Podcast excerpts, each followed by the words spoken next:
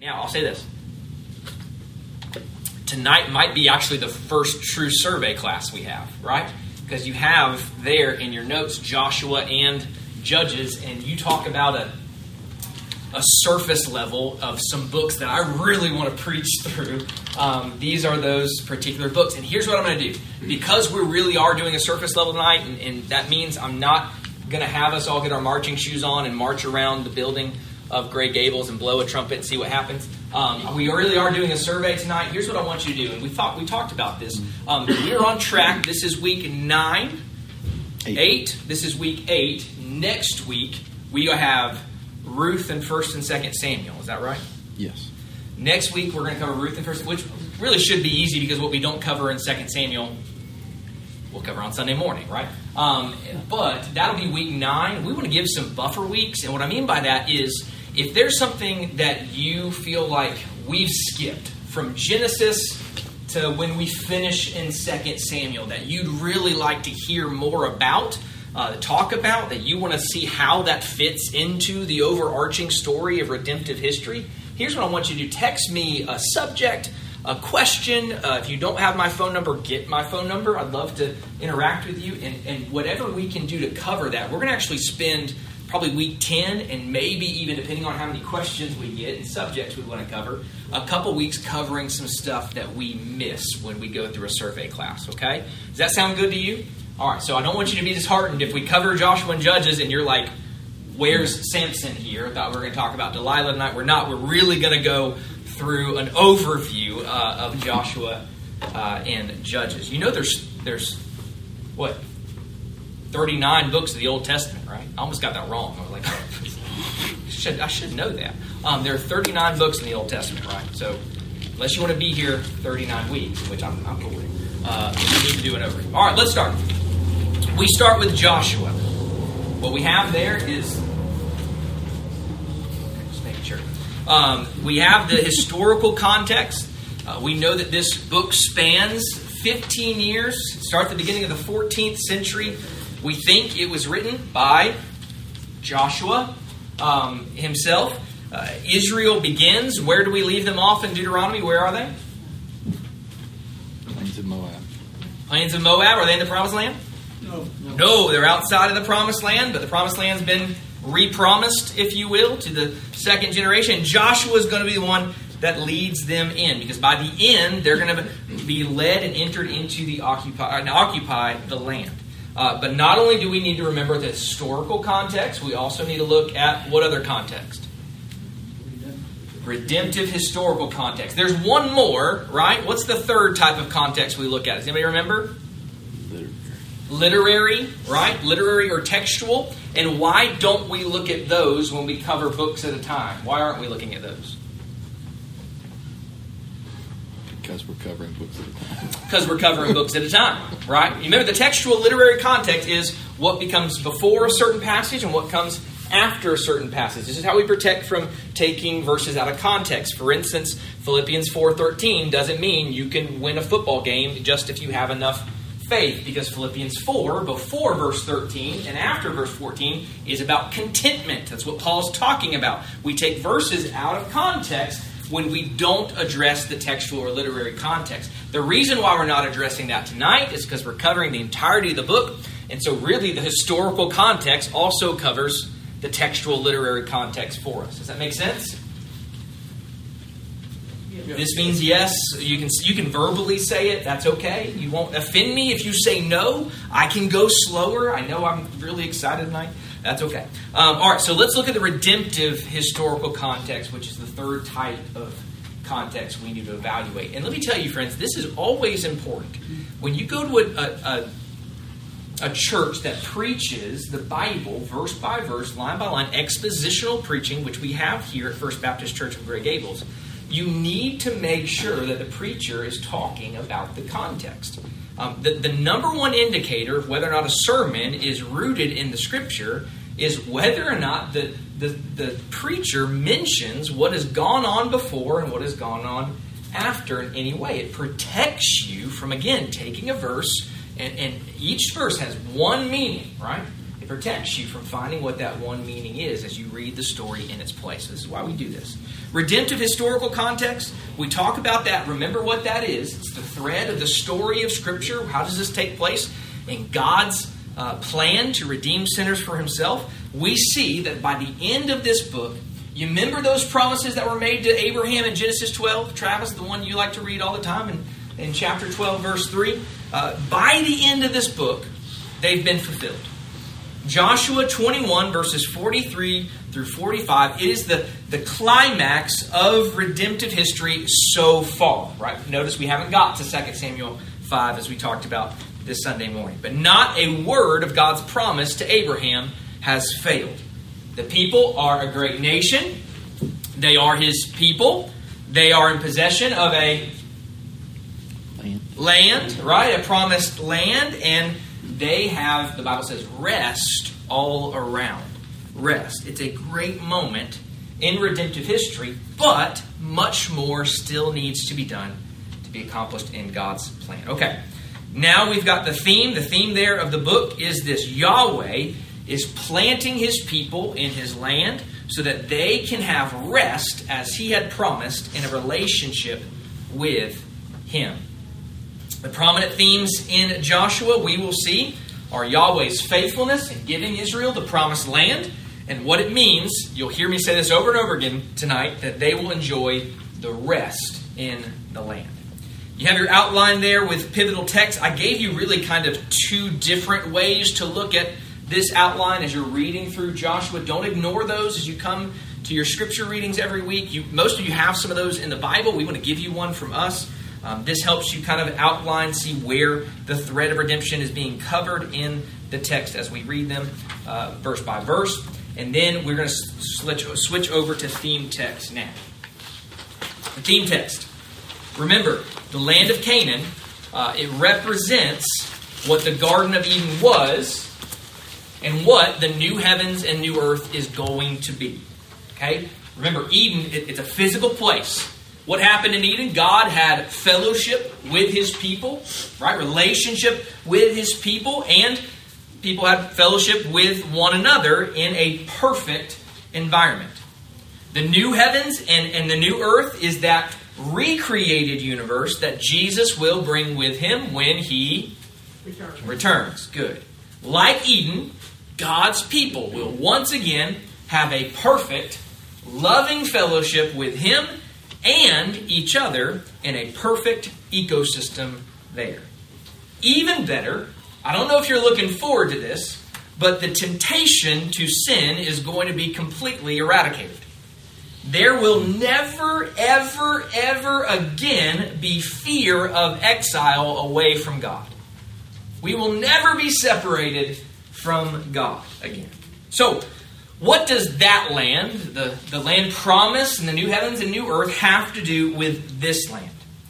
Well, God intended that the promised land uh, was going to be an imperfect, not perfect, but imperfect recreation of Eden, and therefore a shadow or a picture, or another word we like to use, a type. Very, I'm going to cry.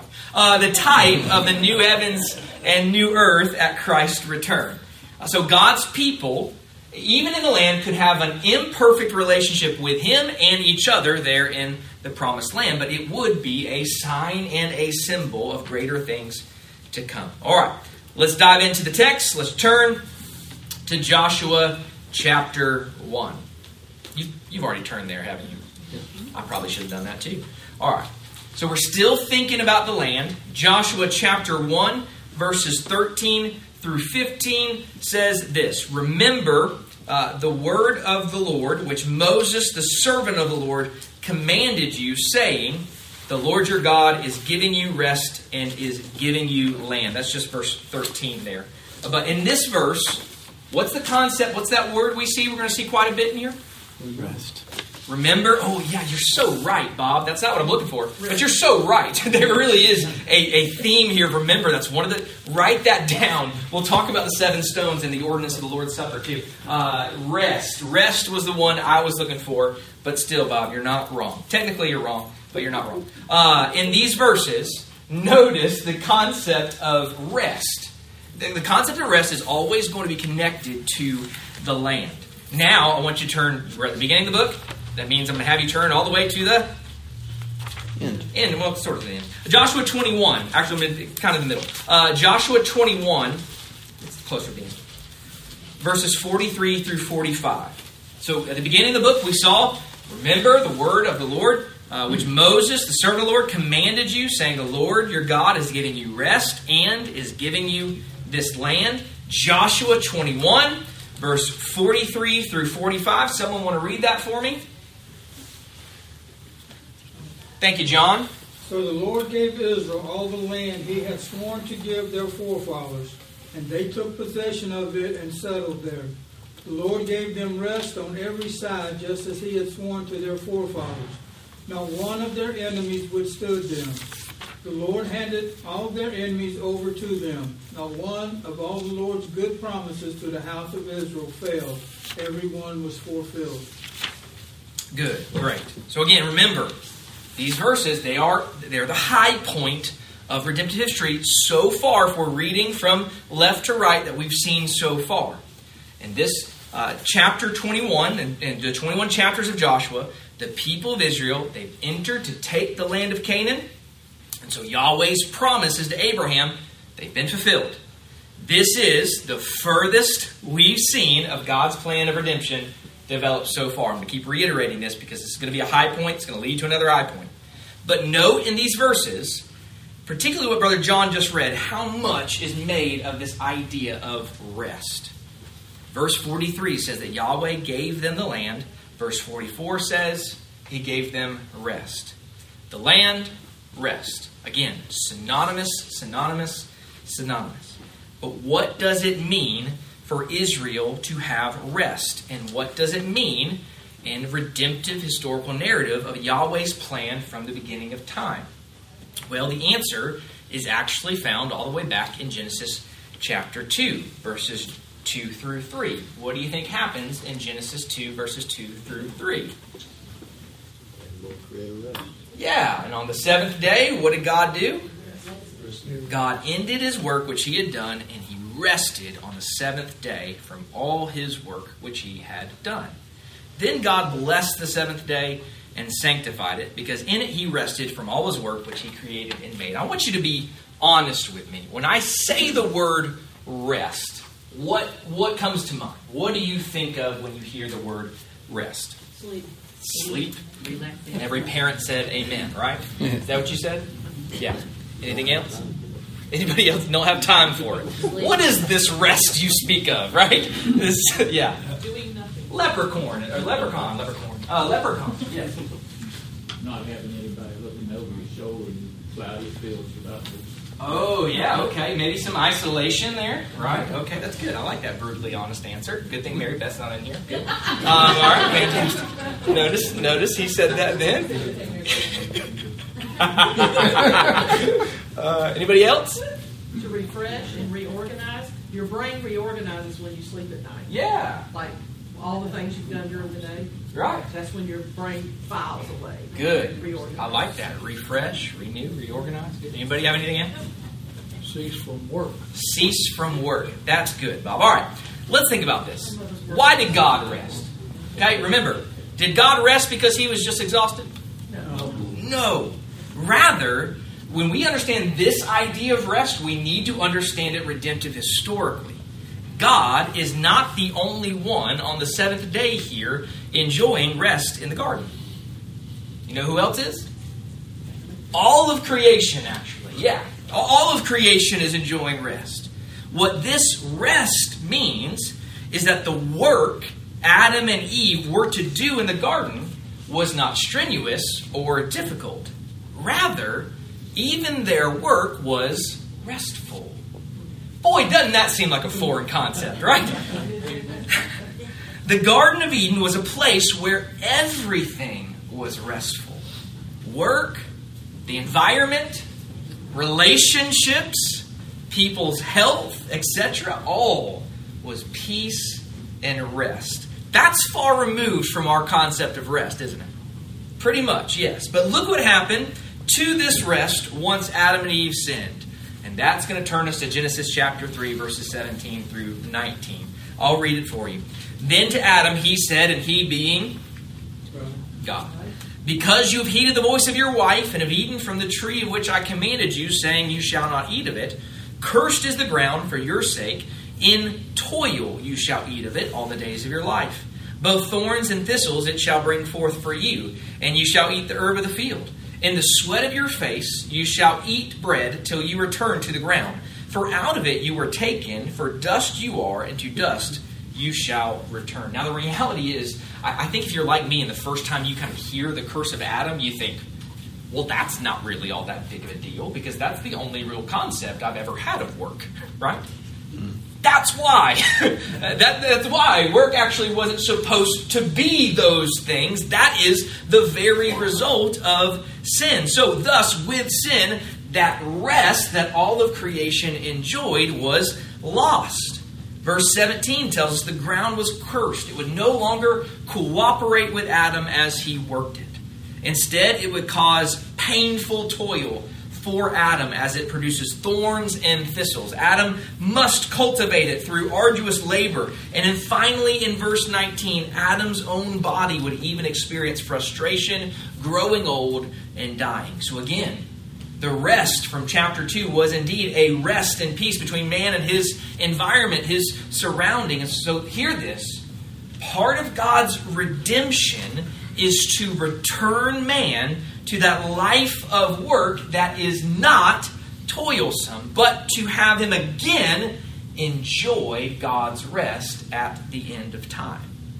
And there's an Old Testament foreshadowing of that return to rest, which we are looking forward to. The rest we're reading about is it's right here in Joshua 21. In fact, would you go ahead and turn back to Joshua chapter 11 with me?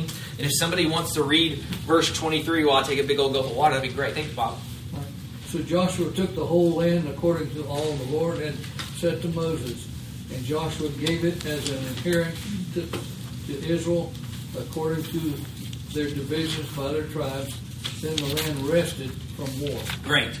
Again, here the emphasis is that the land receives the rest from war. Then we move on to Joshua 21, verse 44, and that says, The Lord gave them rest all around, according to all that He has sworn to their fathers, which tells us who the them is, and not a man of all their enemies stood against them. The Lord delivered all their enemies into their hands. So not only see that the land receives rest, but the people receive rest in Joshua 21 44. And then go ahead and if somebody gets to Joshua 23, verse 1, that would be helpful if you want to read that. 23, verse 1. A long time later, after the Lord had given Israel rest from all their enemies around them, Joshua was old and advanced in years. All right, so we've seen rest from in the land, rest from war, from wandering, from enemies, rest. Again, try to tell you, it's a theme here, isn't it? Very clearly in the scriptures. What we have then is that rest that God has in store for his people in the new heavens and new earth. It's prefigured in Israel having rest in the promised land. Important theme that, that really is going to be throughout the rest of the Old Testament. This theology or understanding of rest is going to loom in the background of every single one of the interactions between Israel and those surrounding hostile nations. Get this. Anytime that Israel is obedient to the Lord in the land, they're going to continue to experience what? Rest. Rest. But whenever they're disobedient, the Lord is going to remove this rest by sending their enemies against them. Just as Adam and Eve lost their rest by sinning, so will Israel. We're actually going to see that in the book of Judges. So, of course, we have to ask where is Jesus in all of this? Right? Well, what do we learn about Christ here from the book of Joshua? And this is the part where I really, there's so much more here, but since we're on this theme of rest, a verse we know very well is Matthew chapter 11, verses 28 through 30. Let's read it together now, or by read it together means you listen, I'll read. Come to me, all you who labor and are heavy laden, and I will give you Rest. See, I wanted to involve you there. Take my yoke upon you and learn from me, for I'm gentle and lowly in heart, and you will find Oh, come on. With for your souls, for my yoke is easy and my burden is light. That was beautiful, guys. Jesus' choice of words here, that's not an accident, right? Not a coincidence. Uh, he's looking forward to, get this, to eschatological, right? End times, that's just a big word. Um, rest that all humans are really longing for, right? When you hear me talk about that rest in Genesis 2, boy, that sounds good, doesn't it? Uh, that's because it's been put in your heart that we long for that. Whether we realize it or not, we all are longing for it, and it can only be found in Christ. Amen. Seven times in those three verses, Jesus refers to himself. He's the one who leads people back to the way of life that they were originally intended to enjoy, at rest with God, at rest with others, at rest with nature. You can also read more on, on rest in Hebrews 3 or 4, but we don't really have time. Of course, do we completely enjoy that rest now? Not yet, but but get a glimpse of it. Total rest will be experienced only when Christ returns. But for now, boy, we enjoy a foretaste of that rest. We, as we already have fellowship with God and fellowship with one another by faith, united in Christ, not perfectly, but indeed in a very real way, as we wait for the full manifestation of our rest. So let's apply it real quick. The application here, of course, is to turn to Christ in obedience and faith and taste this invitation to rest that He offers. Everyone is longing for such a rest in their souls. You see that quote by C.S. Lewis? He had such a way with words. He said it this way A car is made to run on petrol, and I can't do the British accent, sorry. And it would, I could, but it's not going to sound good. And it would not run properly on anything else. Now, God designed the human machine to run on Himself. He Himself is the fuel our spirits were designed to burn, or the food our spirits were designed to feed on. There is no other human history uh, in human history is the long, terrible story of man through money, ambition, war, prostitution, classes, empire, slavery, trying to find something other than God which will make them happy. Augustine put it this way He said, Our hearts are restless until they find their rest in God. Put your faith in Jesus, and you will have rest. All right, let's go back to the Old Testament now. In order to achieve this rest, Israel's got to take first the land by those uh, dispossessing by dispossessing those who already inhabit it. That is much of what the first 21 chapters of Joshua are all about. It is a book of conquering. Um, as you study them on your own or with your family, or even I think Sunday schools went through it not too long ago, right, Bob? Uh, you keep this theme of God's people in God's land, enjoying God's rest in mind. That's the driving motif behind what's going on. But also notice that Joshua leads the people of God into this land and achieves this rest for them. In this way, Joshua serves as a type of who? Christ. Absolutely. He's a foreshadowing of the greater leader. They actually have the same name in the Hebrew. Uh, Christ, who will take his people into a greater land to enjoy a greater rest. Um, okay. Guys, we just covered a book. How much time we got left? That's just that's just wonderful. Right? We have time for a whole nother book. So now just turn a little bit to the right. We're going to go to Judges. Judges, it picks up right where Joshua left off. Israel, they've taken the land. Again, climax of redemptive history so far. But now the question becomes are they going to be able to keep that land? The events told in Judges, they take place. You know, we just look at 15 years in Joshua and a whole lot of chapters. The events of Judges take place roughly over 350 years. From the time Joshua died until the time of Israel's first king, or the, the story introducing Israel's first king. So we're talking somewhere around 1390 BC to 1050 BC or so. We don't know who wrote it, but we do believe it was written shortly after the last events were recorded, somewhere in the mid to late 11th century BC.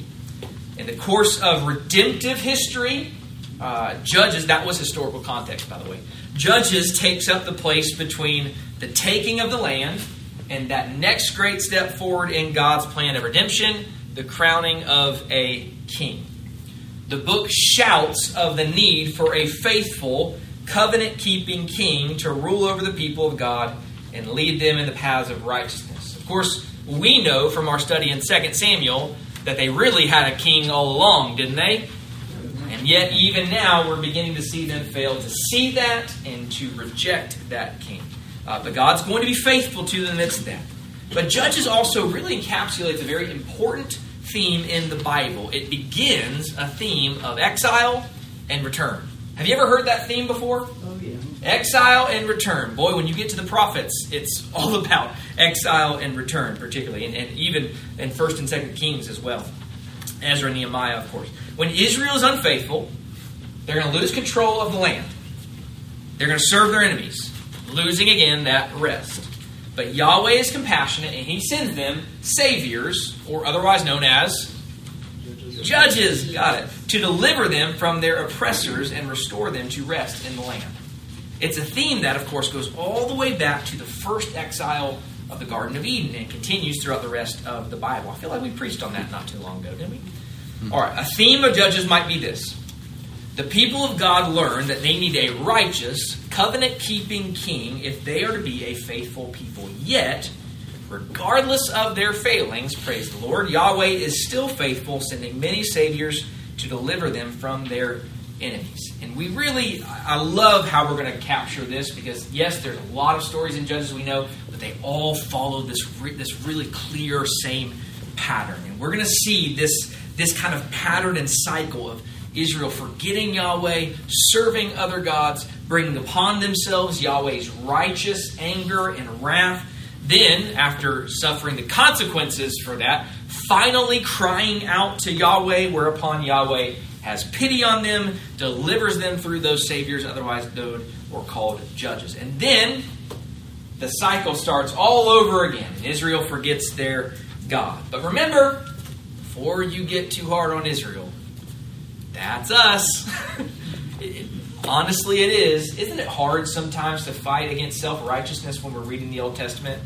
You know that's the enemy in your own heart, right? When when you read the Old Testament with humility, you understand, boy, I deserve just what they deserve. And yet, God is faithful despite his people's unfaithfulness. We all say amen to that. All right, so uh, we'll see, all in all, what Israel needs is a godly king to direct and lead them. Really, they need the one right in front of him, uh, but they do. It's, it's pointing forward that picture. Man, all this is foreshadowing type. We see the foreshadowing of a need for a savior and deliverer here, and we're going to point forward to the need for a king. And I love this in the Old Testament. Jesus is fulfilling all of this, isn't he? Everything we've seen from Genesis to Judges that, that, that is, is foreshadowed, Jesus is. And so read that in mind. Our outline with pivotal text is there, very simple there, and that really, as we look at our theme text, then the easiest way to understand Judges is by the way it's laid out. Just look at that outline. You'll see that after some words of transition, after Joshua dies in Judges chapter 2, verses 10 through 23, it just paints a very clear picture of what life was like in Israel during the time of the Judges. And really, the bulk of the book tells seven stories that are going to follow that exact paradigm given in chapter 2. Those famous stories of Ehud, Jephthah, and Samson, so forth, Gideon, right? Deborah, we know most of those. Finally, the book ends with two stories that are meant to leave us, the readers, thinking, boy, these people really need a covenant king to lead them, to shepherd them.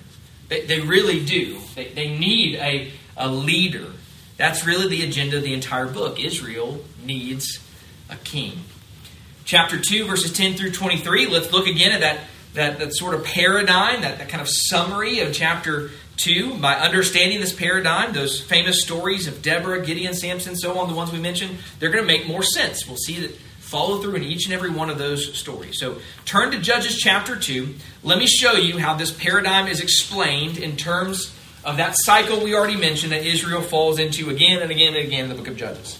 Seven parts, as we've said. I want you to see it clearly. Number one, what do we say? Israel does what with Yahweh? They forget Yahweh. Chapter 2 of Judges, verse 10. Can someone read Judges 2.10 for me? And all that generation also were gathered to their fathers. And there arose another generation after them who did not know the Lord for the work that he had done for Israel. Ooh. Who, what does that remind you of? Something we studied last week. Deuteronomy chapter what? Anybody remember? Six. Right? Mm-hmm. Fathers, what were they to do? Teaching their children. Teach their children. Right? I know we looked at the Shema, but remember that what were they supposed to do with that Shema? Put it on their foreheads if they had to. Cover their house with it. Why? So that they would not. And think about that in the context, right? Remember who Moses is talking to? He's talking to the younger generation because of the unfaithfulness of the older generation. He's re-giving the law and saying, guys, don't make the mistakes of your fathers here. And then what happens? God gives them the land, and in Judges 2, we find we got a whole generation of people that don't know the Lord. They forgot. Guys, there. Listen, I'm just going to apply this real quick because I've got so much time. Um, I don't really, but I'm going to do it anyway. Uh, there's there's a temptation, a real temptation, uh, for us to just find our comfort zones in our ages and those who have the same life experiences as we do, and and and, and I think we don't always are motivated by this, but we like to criticize and comment on younger generations or older generations or generations different than us, and that's never what we've been called to do. It's not. We've been called to invest in the younger generation. Right? You can you can complain all you want. What have you done? That, that's the reality, right? And, and listen, it goes both ways. We easily say that well, that's you know for us younger, that's the older, but it does. Uh, you are supposed to, as a younger individual, be looking at learning, seeking to learn from the wisdom of those who are older than you. And as an older individual, an older generation, you're to be seeking how you can invest the truth of the gospel into the younger generation. Can I tell you, I'm really thankful for that at Grey Gables. I'm thankful that I, I look and I see different ages and life experiences in this church, and I see the relationships that are formed there. But let's not get complacent, right? Think about what this is. Remember the whole purpose of this. Think about how we can invest in the younger generation, the older generation, so that we don't do this right here. This is the start. Israel forgets their Lord because they're not faithful to, to, to remember, Bob, what the Lord has done. Okay, Israel forgets Yahweh. Then, number two, Israel serves other gods. We find that Judges chapter 2, verses 11 and 12. Then the children of Israel did evil in the sight of the Lord and served the Baals, and they forsook the Lord, God of their fathers, who had brought them out of the land of Egypt, and they followed other gods from among the gods of the people who were all around them, and they bowed down to them, and they they provoked the Lord to anger. Okay, so we see Israel uh, Israel forgets Yahweh, and in that forgetfulness of Yahweh, they go on to serve other gods. Yahweh then grows angry. We've kind of already read that at the end of chapter 12. They've provoked the Lord to anger and rightful anger, right? And then number four, Yahweh responds with wrath through foreign invaders. Verses 14 and 15 says, And the anger of the Lord was hot against Israel. You ever hear that uh, phrase, right? Well, they were hot. Can you imagine the God who created the stars in the sky by speaking them into existence being hot against Israel? That's what we see here. So he delivered them into the hands of plunderers who despoiled them, and he sold them into the hands of their enemies all around so that they could no longer stand before their enemies. Wherever they went out, the hand of the Lord was against them for calamity, as the Lord had said, and as the Lord had sworn to them, and they were greatly distressed. So what did they lose in that verse? What have they lost now? God's favor, and in Joshua, does that sound like rest to you? Doesn't sound like rest to me. Uh, that, that they lost that rest. Instead of victory over their enemies and the enjoyment of peace and rest, they serve their enemies and they fear them. These invading armies create many exiles of sorts. And so we see Israel cries out. And then Yahweh has pity on his people. Look at verses 16 uh, through 18. Someone can read that for me if you can of chapter 2. 2, 16 through 18. Then the Lord raised up judges to rescue the Israelites from their attackers. Yet Israel did not listen to the judges, but prostituted themselves by worshiping other gods. How quickly they turned away from the path of their ancestors, who had walked in obedience to the Lord's commands. Whenever the Lord raised up a judge over Israel, he was with that judge and rescued people from their enemies throughout the judge's lifetime. For the Lord took pity on his people who were burdened by oppression and suffering. How quick are we to be like, Lord, don't do that? right? They deserve it. Especially when we know the rest of the story, it's going to happen over and over again. Lord, what are you doing? Right? You're enabling this, but listen to the Lord's faithfulness. These are His people. This is showing his long suffering with you. And friends, that should be encouraging to you. Really should, right? That he has pity on his people. And that doesn't stop right there, but Yahweh delivers his people through a judge. Israel, again, did nothing to deserve this deliverance, and they were granted it. You know what that's called? Grace, that's right. Yahweh is simply gracious. And then, as we see, Israel forgets Yahweh again and acts even more corruptly than before. And the cycle starts all over again. And it came to pass when the judge was dead that they reverted and behaved more corruptly than their fathers by allowing, um, I'm sorry, by, following other gods to serve them and bow down to them. They did not cease from their own doings nor from their stubborn way. So that's chapter 2, that's the pattern. Really, chapter 3 to 16, as I said, you can look at that pattern and it follows the seven stories we see about the judges. They emphasize Israel's stubbornness and sin, and Yahweh's patience, and Yahweh's great and marvelous grace. And again, interesting note um, we, we know a lot of these judges because they're not famous as much as they are infamous, right? Um, these judges are not the most or best ethical role models, are they? Right? If you've ever read the book of Judges, many of them are quite immoral. That's important because they, couldn't be perfect. Think of David, right? If they were perfect, they might be tempted to think this is the one, this is the Messiah, this is the deliverer, but they're all meant to point forward to that. Salvation is again purely rooted in God's grace. And then chapter 17 through 21 makes the final commentary on this. You turn all the way over to Judges 17, in verse 6, stop me if this sounds familiar. In those days, there was no king in Israel, and everyone. I know you're like that's 21 25 you're right it's in 17 6 as well. In fact 21 25 says get this in those days there was no king in Israel and everyone did was right in his own eyes. It's as though the author is saying this sort of stuff that we've seen in the book of Judges the, the sins of all the people, the invasions of the foreign armies, the loss of rest it would not have happened if they had but trusted in their covenant faithful king, the Lord. But even so, it's pointing forward to their need even for a covenantly faithful king to be shadowed and pictured for them so they would know what to look like when they look for when they look for a king. Everyone doing what is right in their own eyes is not good. Not at all. Sounds like America today. Tell that to your postmodern friends, right? that is not good. Anytime you hear about postmodernism and creating your own truth and following your own path, all this sort of stuff, woo. I had a, one of my students in, in youth ministry had a T-shirt she'd wear to Wednesday nights, have the audacity and the gall to wear that said "Follow your heart." And I said, Jeremiah 17, 9, the heart is desperately wicked, who can trust it? Right? You can't know. Don't follow your own heart. That's the book of Judges. No, do what's right in your own eyes. That is always going to lead to bad, awful things, as we see in this book. They need a king who will shepherd them and shepherd the people of God well.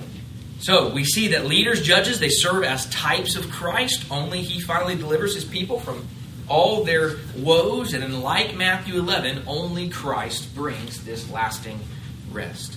Further, only Christ truly solves problems that these judges could only temporarily address. Only Christ fully obeyed God's law. Only Christ is the perfect king over his people. Only Christ shepherds his people in untainted righteousness. But we're getting ahead of ourselves. We'll talk more about Christ as our great king and shepherd in the next lesson, where we're going to attempt to cover three books. Uh, but for now, we leave off with the book of Judges, calling, praying, and hoping for this king. In conclusion, the book of Judges tells of the struggles with sin that the people of God had in the land, and it really kind of serves as a prayer of sorts, asking God to, even despite their unfaithfulness, advance his plan even still. For the people, they need a king. And all of this should be understood as being pointing forward to King Jesus. We did it, everyone. We covered two books in a true survey class tonight. Anybody have any questions, thoughts, or anything whatsoever? Are you saving them for the text messages you might send me this week of things that you want to cover? You can. Feel free for that. I would encourage that. Remember, let's put it together, and we should be working on a covenant plan of redemption, a redemptive historical understanding of the of the text so far. How do we see God's plan to save sinners as it unfolds from Genesis, Exodus, Leviticus? We may even spend a class just looking at that uh, and, and and seeing what do you got. Uh, I'm gonna, I shouldn't say that. They're not going to come next week, are they? Okay, no. That's, uh, that's, that's the week 10. You're right. We look at the covenants again. All right. Uh, if there's no questions, then uh, Justin, you want to pray for us, my friend? Absolutely. Let's pray. Father, we thank you so much for these books.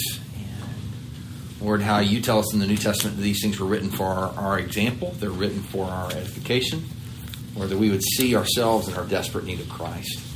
Lord, we, we ask that you would help us again as we, we ask each week. Lord, help us to understand, to think about these things in their context and not try to make them say things that you never intended them to say.